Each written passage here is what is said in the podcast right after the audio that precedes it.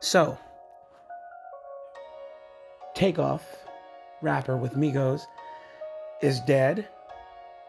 That was quick. Can't say I'm surprised, but when you live by the sword, you most assuredly die by the sword. Look at this man's life. All he did was talking about getting money and sex, violence, and murder. And I can't say that I listened to any of the Migos songs, honestly. But when you glorify that lifestyle, you're inviting things like that into your life. And you're courting death, most assuredly. Now, the narrative behind his untimely demise is predicated on him rolling dice at a bowling alley in the wee hours of the morning or late hours of the night, whichever, same, same. But how stupid can you be?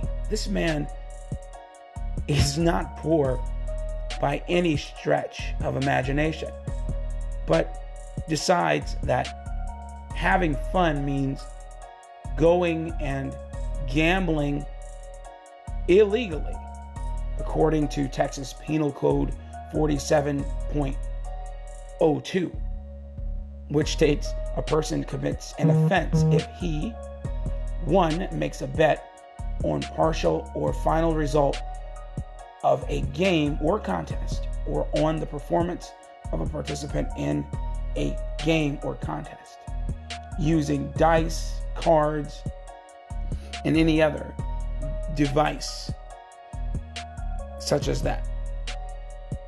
And it's not in a sanctioned area. There are plenty of sanctioned gambling facilities in the state of Texas. But he decided that he wanted to mm-hmm. roll dice with some niggers. And it never stops. So he's dead now. Everybody's going to mourn him. And it's not going to stop. So that was it.